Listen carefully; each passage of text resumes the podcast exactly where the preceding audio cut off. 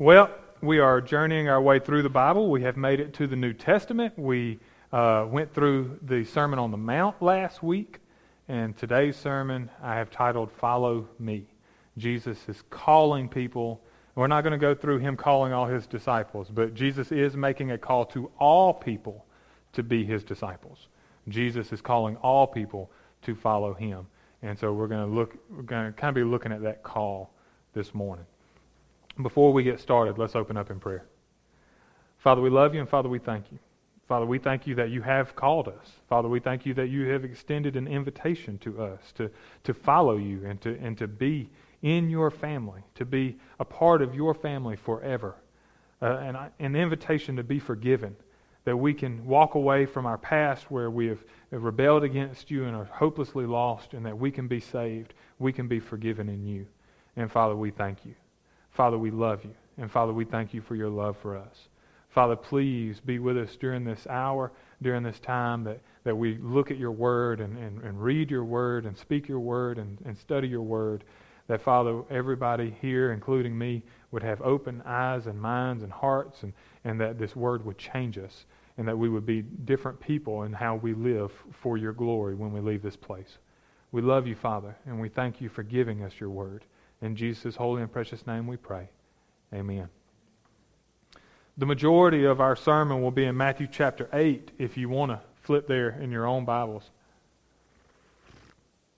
Of course, I will have it up on the screens. Starting in Matthew chapter 8, verse 1, I'll be reading the majority of it, and then we're going to talk about it. Follow with me. It says, when he came down from the mountain, large crowds followed him. We're talking about Jesus. Right away, a man with leprosy came up and knelt before him, saying, Lord, if you are willing, you can make me clean. Reaching out his hand, Jesus touched him, saying, I am willing. Be made clean. Immediately his leprosy was cleansed. Then Jesus told him, See that you don't tell anyone, but go, show yourself to the priest and offer the gift that Moses commanded as a testimony to them. So, what has happened so far? Jesus has healed a man with leprosy, right? Moses commanded as a testimony to them. Starting in verse 5. When he entered Capernaum, a centurion came to him, pleaded with him, Lord, my servant is lying at home paralyzed in terrible agony. He said to him, Am I to come and heal him? Lord, the centurion replied, I am not worthy to have you come under my roof, but just say the word, and my servant will be healed. For I too am a man under authority, having soldiers under my command. I say to this one, Go, and he goes, and to another, Come, and he comes, and to my servant, Do this, and he does it. Hearing this, Jesus was amazed and said to those following him, Truly I tell you, I have not found anyone in Israel with so great a faith. I tell you that many will come from east and west to share the banquet with Abraham, Isaac, and Jacob in the kingdom of heaven. But the sons of the kingdom will be thrown into the outer darkness, where there will be weeping and gnashing of teeth. Then Jesus told the centurion, Go, as you have believed, let it be done for you. And his servant was healed that very moment. So, what do we see here? First, he healed a man with leprosy. And next, we see that Jesus has healed a man, and he didn't even have to be there. He just said the word, and, and Shazam, healed. Now, one thing I want to point out it said that Jesus was amazed at this centurion's faith. You know, only two times do we find that Greek word about Jesus that he was amazed. Twice. Once, he was amazed at great faith, the centurion's great faith. And once he was amazed at their lack of faith in his hometown. But so far, we have seen Jesus heal a man with leprosy, an unhealable disease at the time, and again, we see him heal not even being there. Verse 14 Jesus went into Peter's house and saw his mother in law lying in bed with a fever. So he touched her hand, and the fever left her. Then she got up and began to serve him. When evening came, they brought to him many who were demon possessed, He drove out the spirits with a word and healed all who were sick, so that what was spoken through the prophet Isaiah might be fulfilled. He himself took our weaknesses and carried our diseases. And so now we see him heal leprosy, we see him heal a, a sick man from a distance, and now we even see him do what? Drive out evil spirits. With a word, it said, just with a word. Verse 18 When Jesus saw a large crowd around him, he gave the order to go to the other side of the sea. A scribe approached him and said, Teacher, I will follow you wherever you go. Jesus told him, Foxes have dens, and birds of the sky have nests, but the Son of Man has no place to lay his head. Lord, another of his disciples said, First let me go bury my father. But Jesus told him, Follow me and let the dead bury their own dead. Now, I just want to clarify because I didn't understand this the first time I read it, and, and just so y'all are sure about this. When Jesus said, Let the dead bury their own dead, he didn't mean let the dead just lay there and not get buried.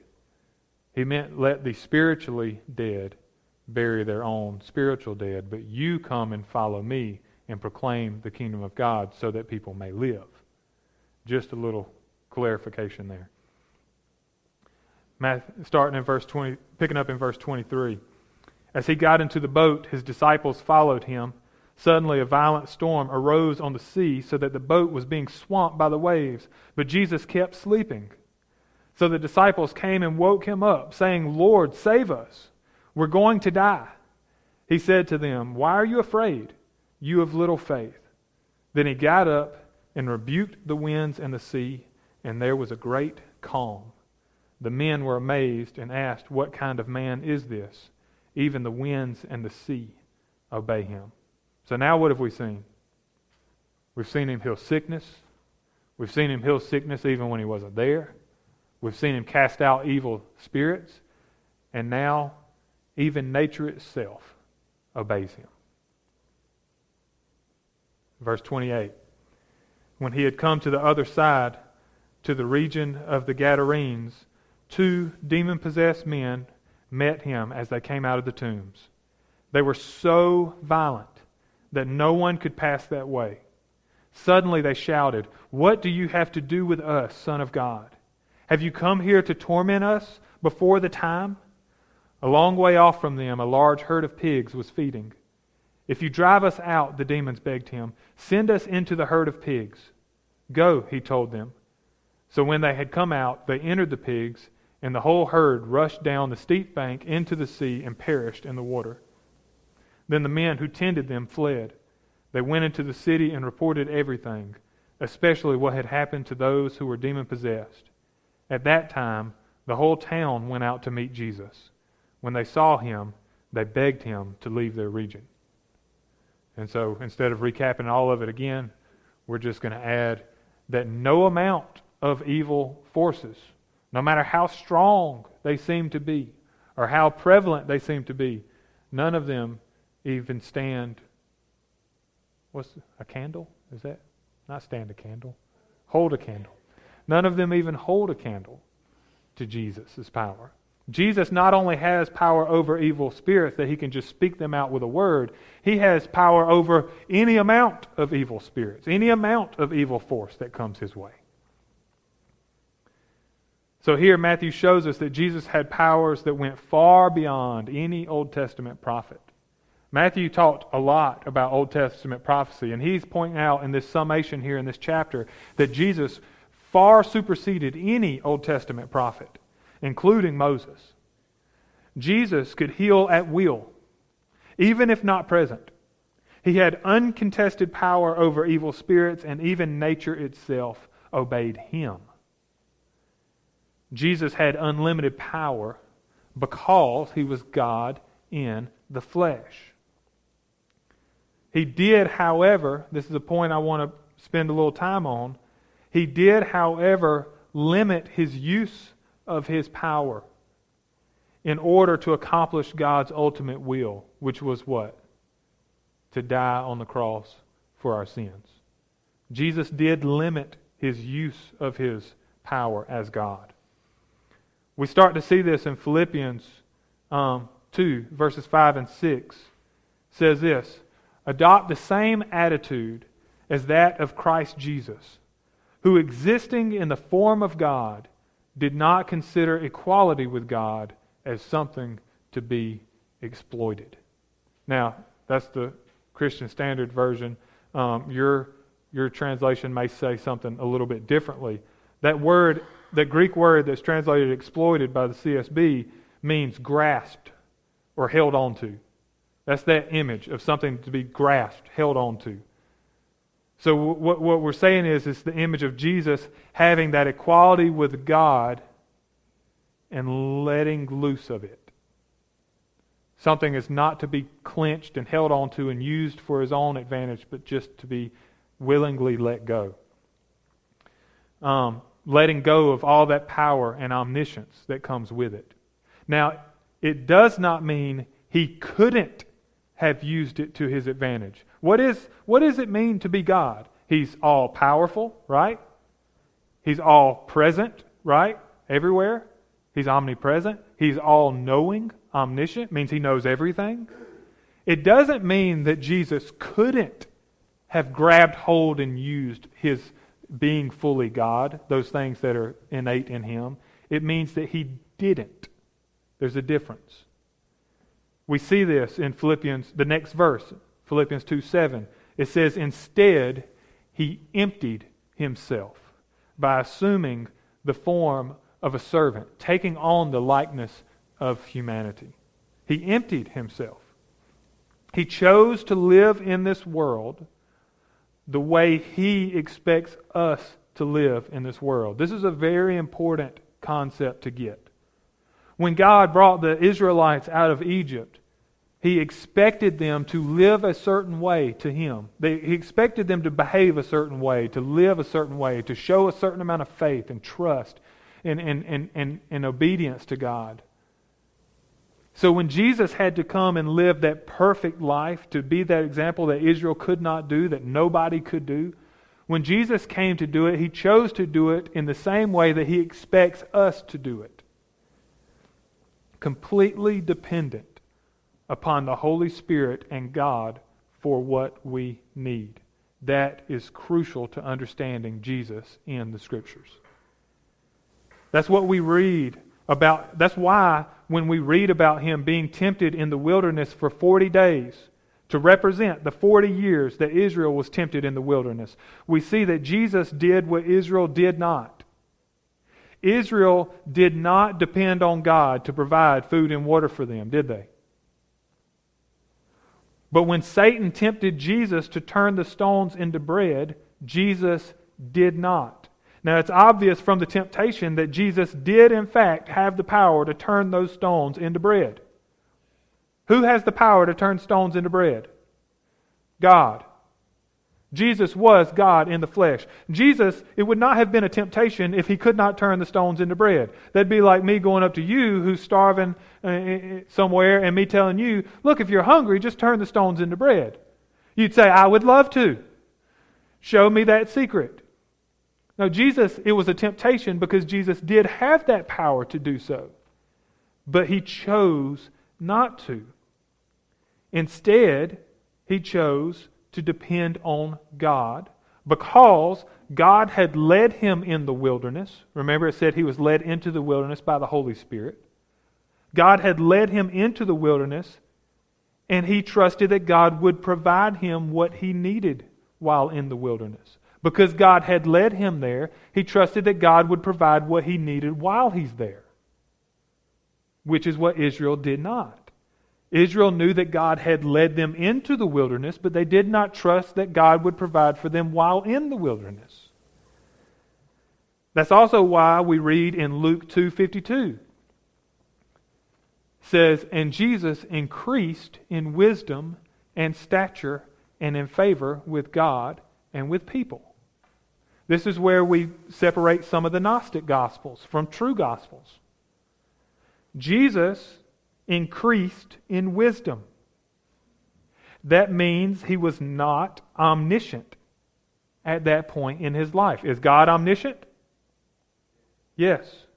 Was Jesus omniscient? No.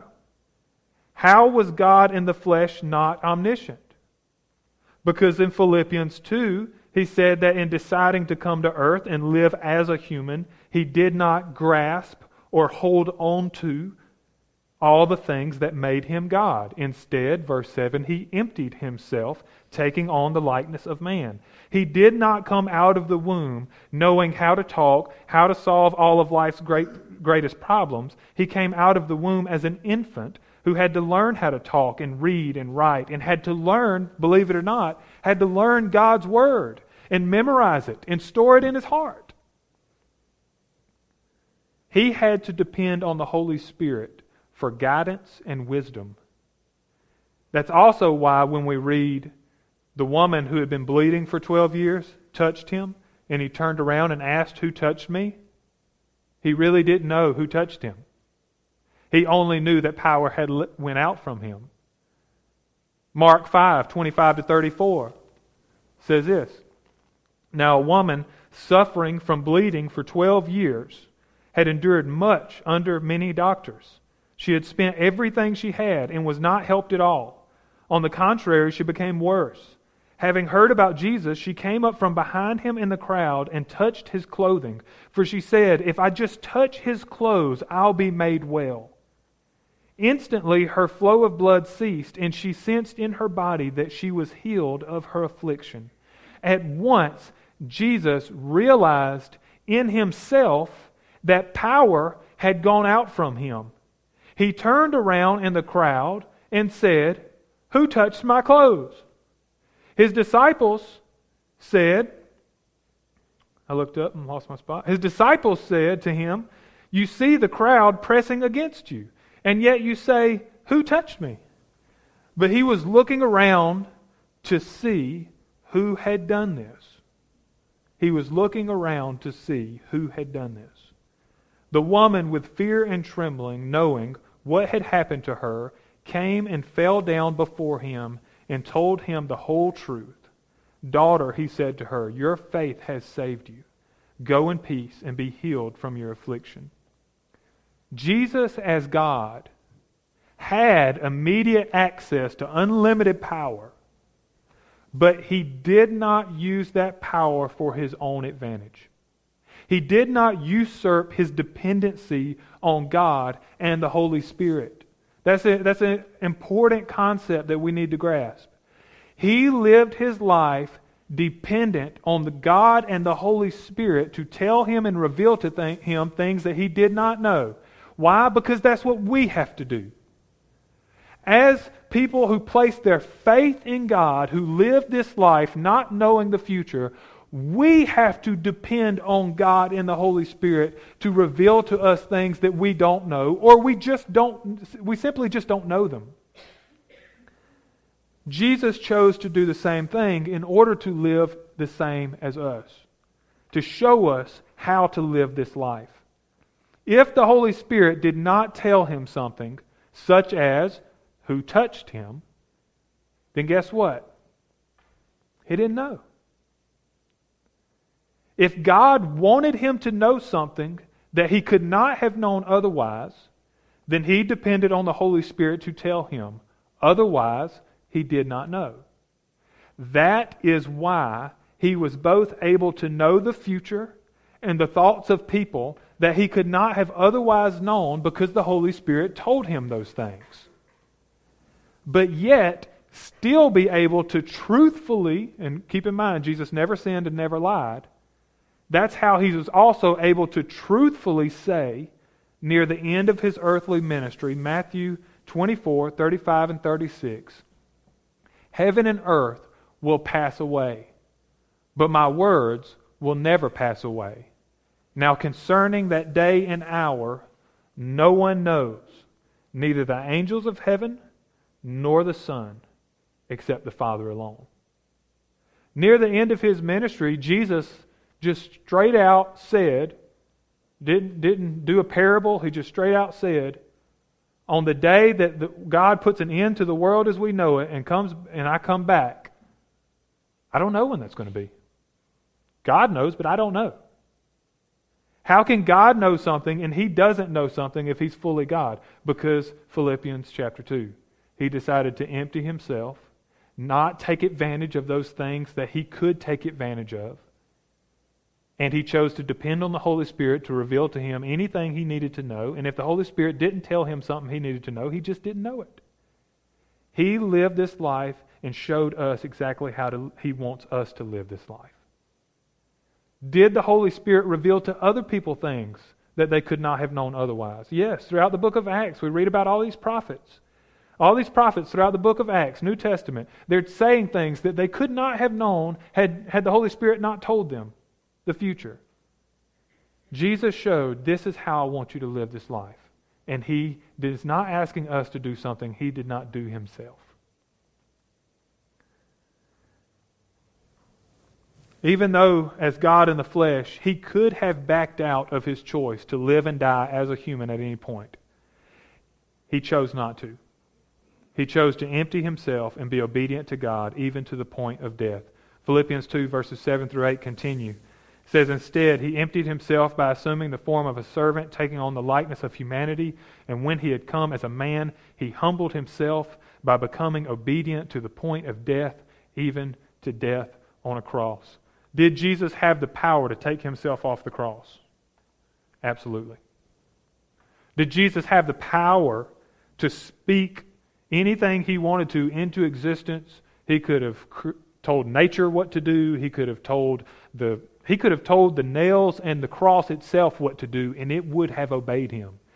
He could have told stones to turn into bread. He could have told those nails to turn into to food. I mean, he could have, he could have, he could have spoke anything he wanted to into existence, but he chose not to, which is why I say that Jesus hanging on the cross was far harder and far more difficult than any of us having gone through the same experience. Because the moment that those Roman soldiers would have taken us, laid us out on the cross, tied our arms down, drove nails through our arms and feet, and hung us up on the cross, I think at some point, any of us knowing that we could have said, Be done, and all the pain would go away, and all the suffering would go away, and we would have done it. Jesus could have done it, and he didn't. That was probably the hardest thing anybody could have done. To know I can stop this at any moment, make the pain instantly go away, and he didn't. I couldn't have done it. I know I couldn't have.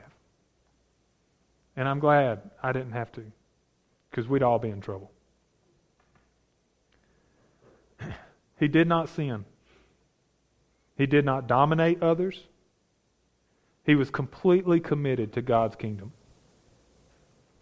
He was completely devoted to accomplish God's will on earth and laid down his life for God's glory and God's kingdom.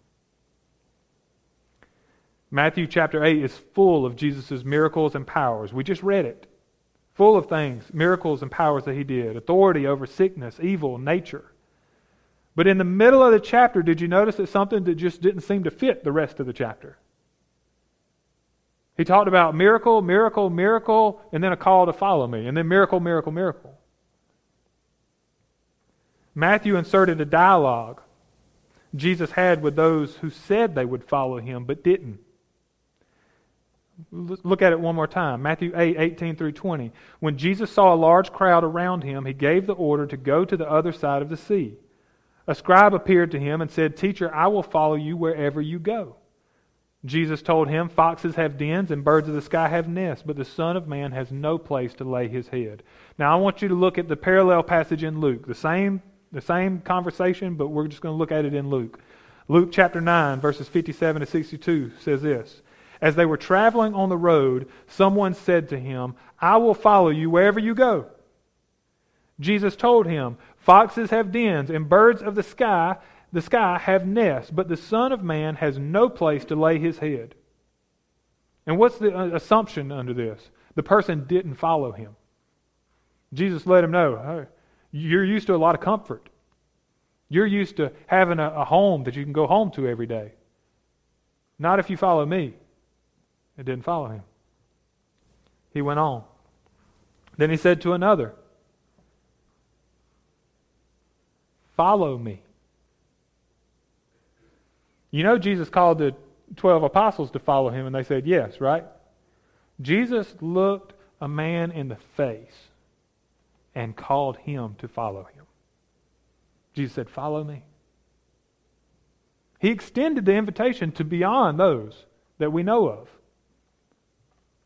He said, Follow me. Lord, he said, First let me go bury my father. But Jesus told him, Let the dead bury their own dead, but you go and spread the news of the kingdom of God. Another said, I will follow you, Lord, but first let me go and say goodbye to those at my house. Jesus said to him, No one who puts his hand to the plow and looks back is fit for the kingdom of God. He puts this command to follow him right in the middle of all of this, telling us who he is. He is God in the flesh.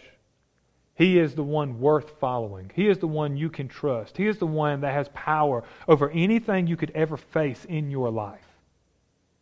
And it's right in the midst of that he places this call to follow me. But when he does it, he doesn't just simply say, Follow me, and I will make you fishers of people. The way that this call is phrased in both Matthew and in Luke is it's people who don't follow. Jesus saying the things that you have to sacrifice in order to follow me. Robby Gallaty put it really well. I want to just kind of paraphrase a little bit of what he said about this. He said, Jesus is not looking for excuses. He's looking for disciples who will give their lives for God's kingdom just as he did. That's what he's looking for. When Jesus calls you to follow him, he's not looking for excuses of why you can't. He's looking for disciples that are just as committed to God's kingdom as Jesus was. How committed was Jesus to God's kingdom? More committed than anyone who's ever walked this earth. And that's what he's calling you to. That's what he's calling all people to. Whole life, completely devoted. Lay my life down, deny myself, pick up my cross, carry him, follow him no matter the cost, because I'm devoted to see the kingdom of God on earth as it is in heaven. That's what he's called you to. That's what he's looking for. People who are committed to his kingdom as much as he is. How committed am I to laying my life down for God's kingdom? You have to ask yourself that. I've, I've already asked myself these questions. I've really, I've really hit myself hard this week studying this. How committed am I to laying my life down every day and following Him? Am I looking back at anything? Jesus said, Anybody who puts their hand to the plow and looks back is not fit for my kingdom. What am I looking back at? What, what do I have that I keep looking to, that I keep turning back to, that I'm not willing to let go of in order to really pursue God's kingdom wholeheartedly? What am I holding on that I can't let go of yet?